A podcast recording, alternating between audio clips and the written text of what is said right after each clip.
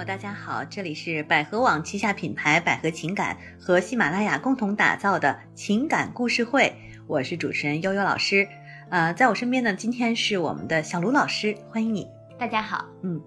嗯，我们这个情感故事会啊，讲了很多都是情感啊、婚姻当中很常见的问题。对，今天的这个故事呢，我相信很多朋友也是似曾相识。呃，它说明了一个道理啊，就是故事来源于生活。但是生活永远比故事更精彩。嗯，好，那么我们就进入今天的这个故事环节。故事的主人公呢是孙先生。孙先生呢和他的这个妻子啊是在二零零三年在网上认识的。嗯，在此之前呢，两个人都有过一段婚史。孙先生带了一个孩子，这个妻子的孩子呢归他的前夫。孙先生他和妻子两个人在一起之后啊，就又有了一个孩子。他的这个妻子呢，是一个很善良的人，一直呢都很好，两个人也几乎没有太多太大的争吵。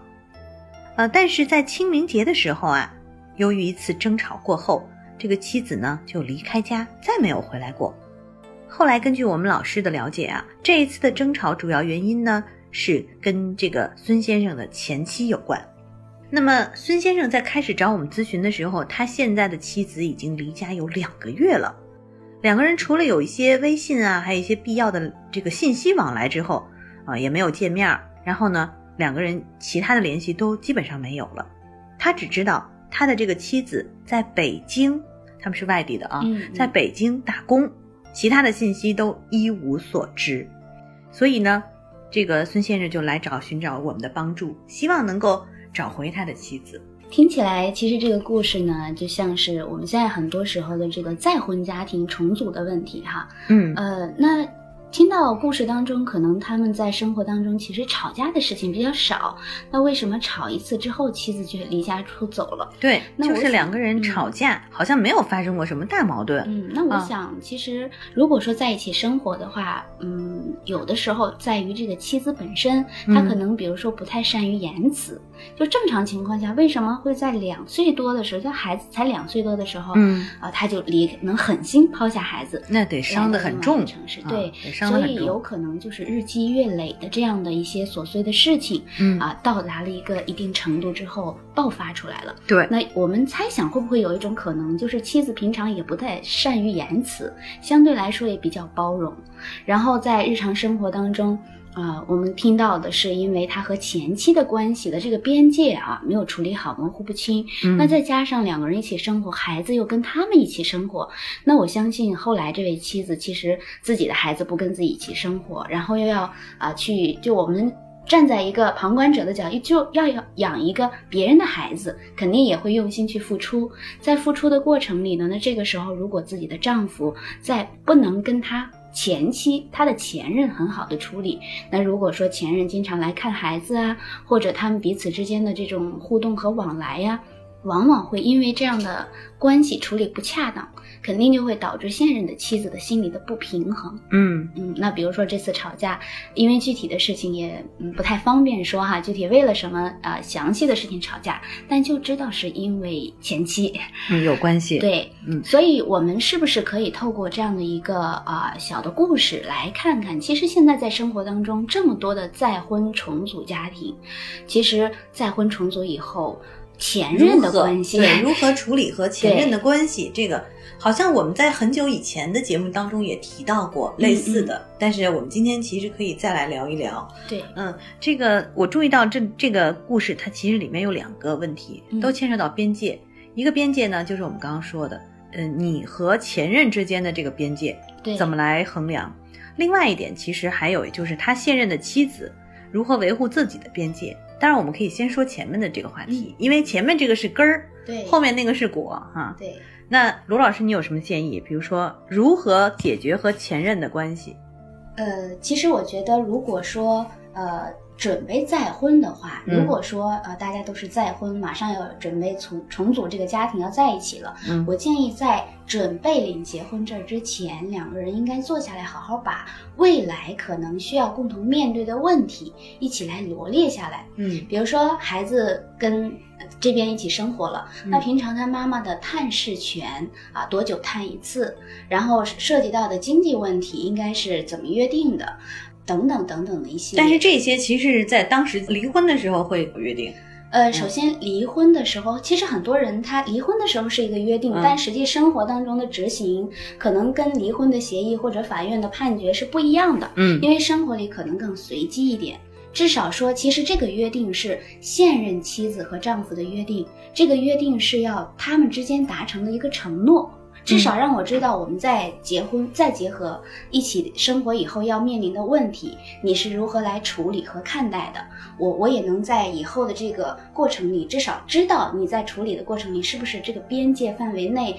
我知道的。嗯其实，在这一点很清楚。我觉得很多再婚的家庭，他们可能也没有达到那样的经济条件，或者是那样的思想，会说：“哎，我们要把很多问题谈清楚、说开了，就是到了该结婚的时候就结了。”可是等到后来发生一系列的问题，比如说啊，孩子上学啊，对方给不给钱的问题；离婚以后财产分割以后会不会涉及到有共同的没有分割清楚的问题？嗯再涉及到对方探视的时候，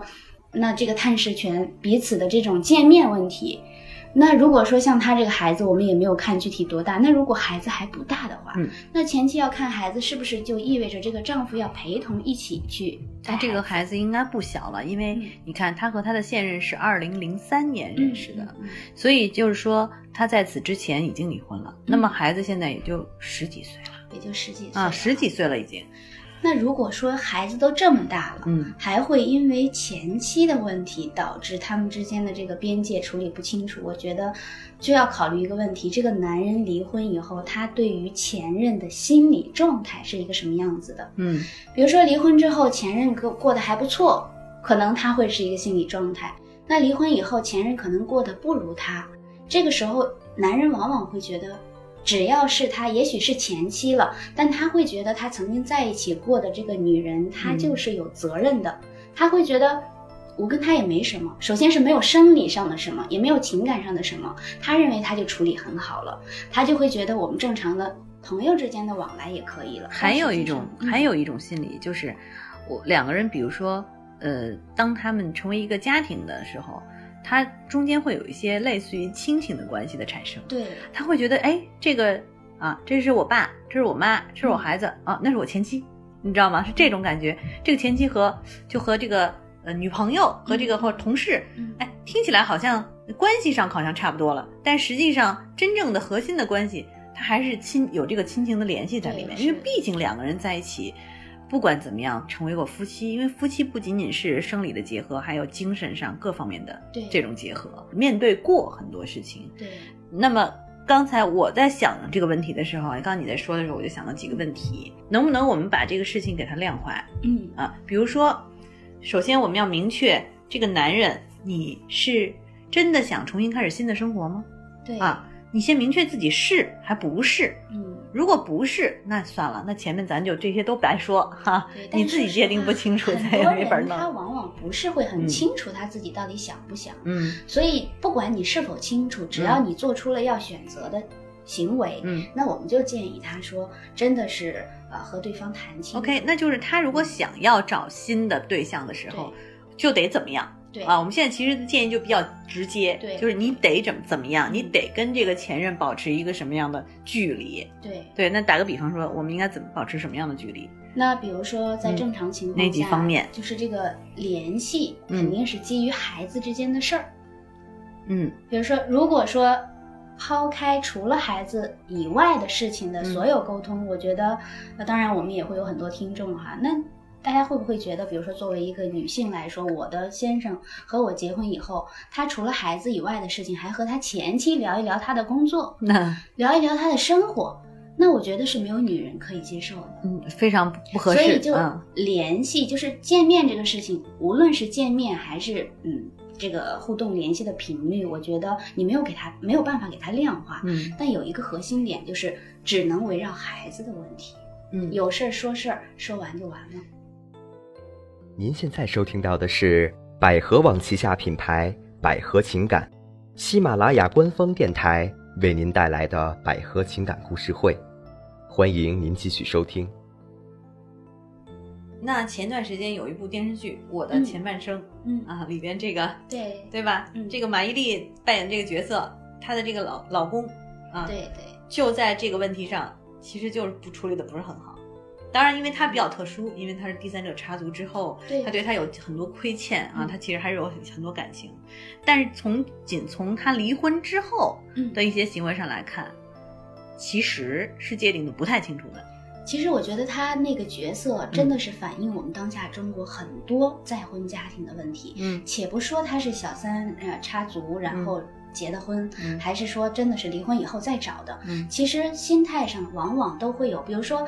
呃，除非闹得特别不可开交这种离婚的方式，否则的话，他会觉得过日子哈、跟之前那个有这样的问题，跟嗯现在的又会有新的问题发生。嗯所以有之前的这个感情的链接以后，他在这个心理处理自己的内在的这种呃欲望上，就是他会觉得都是他的责任，嗯，不管你好不好，这两个女人都是他我都得管，我很累啊啊，是好像是这个这个状态。而且还有就是在我们中国家庭当中，嗯对于家庭的排序往往嗯模糊不清的。嗯，应该是什么样的一个排序？其实你看，正常来说，很很多人嗯有的时候提出这个观点的时候，大家会觉得啊，为什么妻子要排在第一位？其实，在家庭的排序当中，最重要的首先应该是妻子嗯啊，其次才是父母和孩子，然后才是，其实前妻他对你来说就是个外人了，嗯就是一个呃普通的你孩子的亲人啊，但对你来说，就算是你有亲情，我觉得他也是你家庭之外的人。那我们这这里讲的是妻子是第一位的，为什么？因为人生陪伴你最长久的一定是妻子这个角色。当然，我们不是说在有重要的事情上，我们都先紧着妻子来，都听妻子的，不是这个意思，而是说，不管家庭里遇到任何的大大小小的事儿，我们都应该本着尊重妻子在我旁边的这个位置，啊，和他去共同去探讨，共同去商议，共同去面对。我们讲的家庭排序排在第一的是这样的一个第一的位置，嗯。因为他和你是等同的。但实际上，在这一点上，其实恰恰中国的这个男性们做的都不够好，或者说他不自知。对。啊、你看，中国人是一个讲究孝顺啊这样的一个社会，他会认为在我们的家庭当中，我的父母嗯。啊，我的孩子，我得上有老下有小，嗯。我得把他们先给处理好了，嗯。他们是最重要的啊。而我的妻子可能就，当然接下来可能是我的妻子，对那自己可能是在最低的位置。当然，也有男人觉得自己的位置是第三位的。嗯，嗯，在这点上，其实恰恰是需要重新来思考一下。其实反过来说，一个男人他觉得我孝顺是第一位的，孩子是最重要的，都没有问题。所以当他觉得父母是应该，我应该孝顺父母，我应该去爱孩子，我把他们放在第一、第二的时候，他就等于是把自己放在了第一位。嗯，他和妻子的关系就已经不再是平等。对，所以我们说回这个案例，后来我们的老师跟这位先生沟通之后，嗯发现他的确存在这样的现象。对，比较大男子对他比较大男子主义。你看他，就糊涂到什么程度？糊涂到妻子离家出走之后两个月，他觉得有问题了，才来开始寻求帮助。这两个月他也没有去见过妻子一次，嗯也没有沟通过一次，两个人只是在微信上简单的说说话嗯嗯啊。他可能觉得没什么事儿，对。但实际上两个月可以发生很多很多的事情。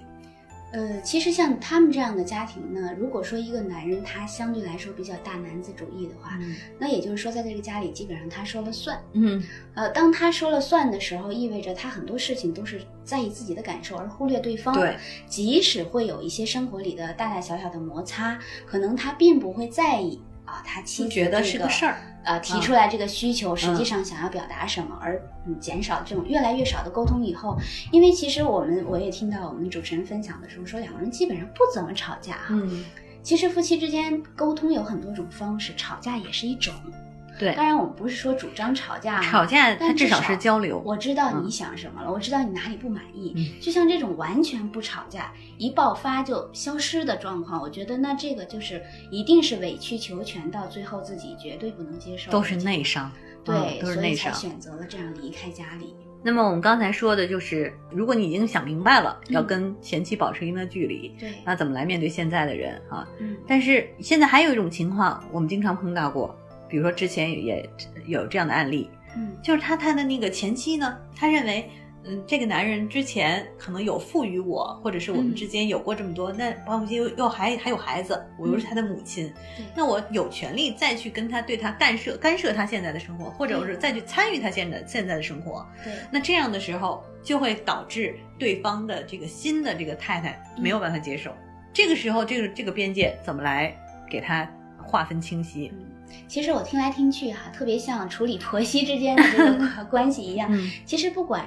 呃是男人他离婚之后还跟前妻的往来导致关系，嗯还是离婚以后他的前妻后悔了，嗯然后又返回来找他，我觉得嗯起着决定性作用的一定是她的丈夫。对，这个丈夫如果边界比较明确，态度比较坚定，并且回家来跟太太任何问题都要有坚定的立场，并且表态，嗯而且言行一致的话，那我觉得。经过一段时期以后，对方发现他见缝也插不了针，因为就怕的是好多男人他处理这种方式就是多一事不如少一事，然后我还是不说了，最后就让对方对他有所猜忌。那这个时候前任再回来找个机会啊给插一针儿，最后导致两个人为了这些问题吵架。其实男人会觉得我挺无辜的呀，对我为了我们的感情怎样？而这个妻子觉得，你看你就是欺骗了我，事实你也是骗了我，最后搞得两个人这个生活也过得鸡犬不宁。所以说，我觉得在夫妻之间最重要的就是两个人要透明和沟通。嗯，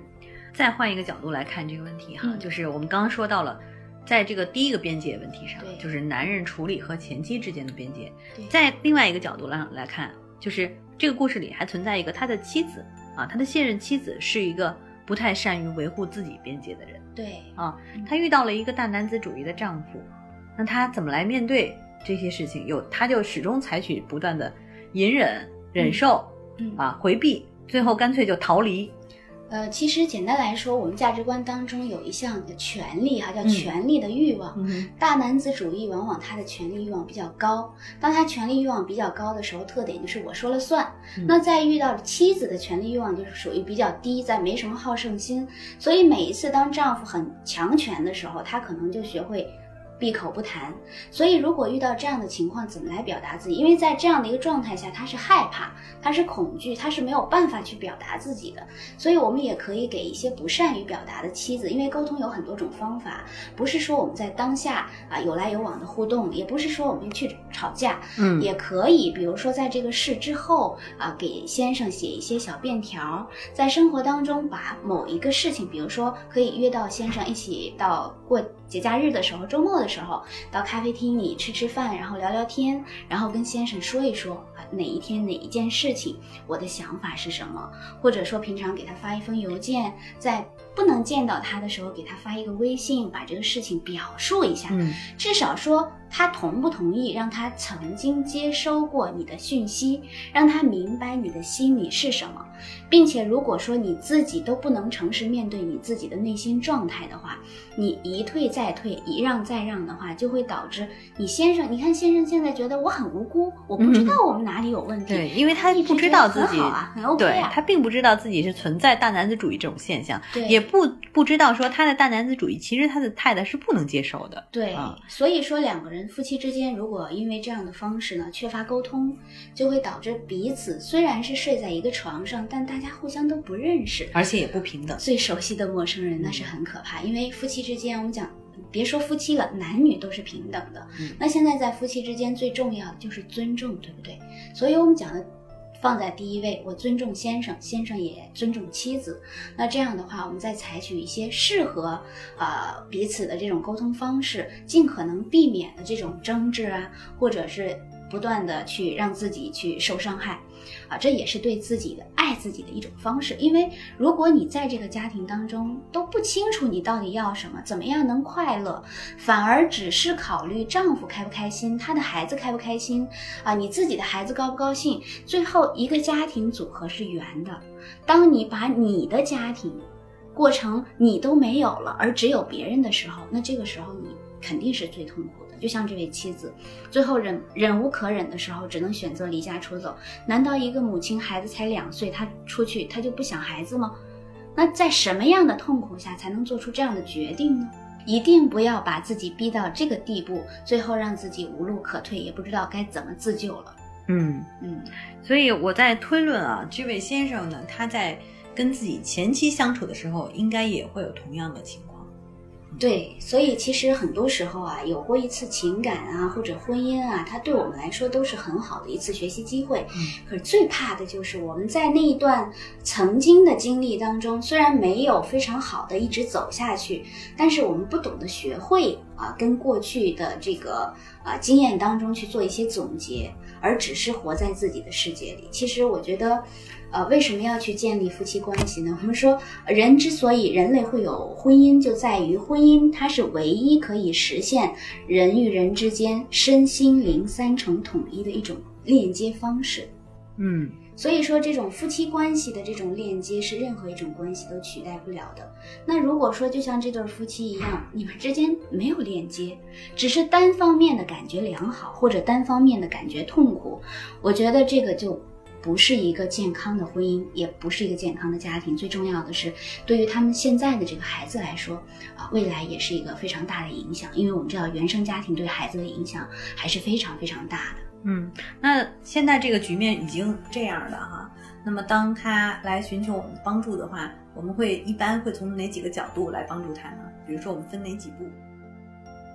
您现在收听到的是百合网旗下品牌百合情感，喜马拉雅官方电台为您带来的百合情感故事会，欢迎您继续收听。呃，一般我们会分几个方面。第一个方面呢，就是要帮这位先生把他们之前发生过的一些事情，通通站在他的角度上都罗列出来。嗯然后呢，我们先去听听站在他的角度上怎么说，以后再反推给他，让他站在妻子的角度上反问：如果你是你妻子的话，你面对这样的你自己，你会是什么样的感受和想法？所以，当然，我们后期给他的服务，在这样做的过程里，他发现，哦，天哪，在过去原来有这么多次我让妻子那么的受委屈，原来我都不自知。嗯所以这是第一步哈，嗯。让他学会换位思考，在做任何事情之前呢，不要只一味的沉溺自己的世界里，在态度上让他透过一些行为方式来表达他坚定的态度，以及他有信心或者是愿意改变，并且共同未来啊、走下去的这样的一个坚定的想法。然后我们给他一些实际的指导，在指导的过程当中呢，因为主要改变基于他自己有意愿。嗯那我们把这些事实依据都摆出来以后，他有意愿，他觉得他的改变不是为了他的妻子，也不是为了他的孩子，孩子而是为了他自己的幸福婚姻，为了他自己的幸福人生。所以，当这样的改变啊、在和妻子互动的时候，因为夫妻之间他会形成一个长时间的惯性习惯，啊、因为现在是妻子不见他嘛，只是偶尔的互动。让他多跟妻子建立了一些频繁的这种互动，包括孩子的，包括自己的生活，以及自己对未来。首先，在他们的这个过去的关系里，自己哪里做的不够好，一二三四五，通通罗列出来发给妻子，并且提供了解决方案，嗯然后并且表态说，以后在这些事情上，我希望啊，我们共同怎样怎样。最重要的是他的这些互动的这种表白，一定要让妻子觉得说。你 get 到我那个点了啊，他不一样了，他意识到自己的问题了，并且他给我的可能是比我原先期望的要多。对妻子啊来说，这就是一个希望。嗯，对。嗯然后这样的情况下呢，他的太太，因为他的太太本身又其实两个人感情还是有的，有很多年的感情了，对，再加上他的太太本身又是很善良的人对，是善良是很容易被触动的一个点是的是的，所以呢，后来两个人的之间的关系呢，就基本上又回归到原来的状态，了。后来嗯呃，我们还给他策划了一次再一次求婚的一个啊浪漫环节。虽然我个人认为这个 有点做作，但是其实，在现实生活当中，这些让我觉得让我们觉得很过的东西，有的时候很有用。对，就像为什么结婚，我们说有的人说，哎，我觉得旅行婚礼挺好。嗯那我身边有朋友说，我嗯我也会建议他，嗯我不管你是旅行结婚还是什么婚，你一定要有一个婚礼。嗯其实对女人来说，仪式感很重要。比如说，呃，大家都结过婚了，为什么还求婚？觉得看起来很很形式化。但其实，在女人的心里来说，她是透过这样的形式化，让她感受到我的丈夫希望和我重新开始。面对这个重新开始的状态，她会有更加的信心和感动。至少在这个时间节点上，共同经历过这样的一个事儿以后，有过一个感动的积累以后，她会觉得未来在发生一些事情的时候，她会觉得那个时候我们共同的约定啊，那个时候他对我的好。其实夫妻之间最重要的就是我们要学会感恩嘛，所以你不懂得感恩，你这个爱你付出再多，其实对方感受不到。嗯所以通过这样的方式呢，后来啊，我听说他们的这个新房也下来了，而且啊两个人这感情也恢复了，就从慢慢的不联系到渐渐的频繁联系，到慢慢的两个人也能见面啊，渐渐的又恢复到了那个甜蜜的蜜月状态。那么我们总结一下这个故事啊，这个故事给我们几个基本的建议点，就是如果有朋友有类似的这样的事情，我们的经验教训是什么？呃，如果说有再婚的朋友们遇到类似类似的这样的事情哈，嗯第一呢，就是在准备结婚之前，两个人要详细的、明确谈清楚，做好约定，未来的这个关于和前妻的之间的这个关系以好，及我们简单来，说就是界定好和前任之间的关系。对啊，那第二条呢？第二条呢，就是两个人因为本身是重组家庭，可能会带着过去的一些经验和经历来到现在的生活里去生活，嗯所以呢，适当的情况下要懂得活在现在，去真实的了解现在的这个呃丈夫或者妻子，而不要用过去的经验来看现在的人。啊，那就是说抛开过去的阴影，活在当下，对，不是这样的，这个建议会更好一点。嗯，对。嗯，那还有吗？呃，其他的呢，就是我觉得彼此之间的沟通非常重要，嗯一定不要是因为一些问题两个人不沟通了。嗯啊、我们也讲过上边内容也讲过沟通的不同的方式哈。嗯那沟通是非常重要的一点，明确的表达自己的需要，然后把自己的边界设立清楚了。嗯，卢老师还有一个建议，我刚才听到了，就是他说的是，尤其是对于再婚重组家庭，仪式感的婚姻是非常重要的。那么这几个建议呢，如果你在现实生活当中遇到类似的情况哈，我们专门针对有这种类似情况的朋友，呃，这些几个建议都给到你们。呃，当然，如果你们有在婚姻中、情感中遇到一些解决不了的问题，啊、有几种方式和我们沟通。第一种方式呢是可以给我们留言，啊，第二种方式呢，你可以给我们在我们的问答区给我们提问，啊，我们也会第一时间解答你们。我们也欢迎你们登录我们的百合情感的一个网站，就是情感点百合点 com，就是我们的汉语拼音的情感点百合点 com，在上面寻求一些帮助。当然，也可以拨打我们的热线电话，就是这个四零零幺五二零五六，寻求更多的情感方面的帮助。好，那么我们今天的节目就到这儿，希望大家能够有所收获。情感故事会，下期再跟大家见面吧。再见。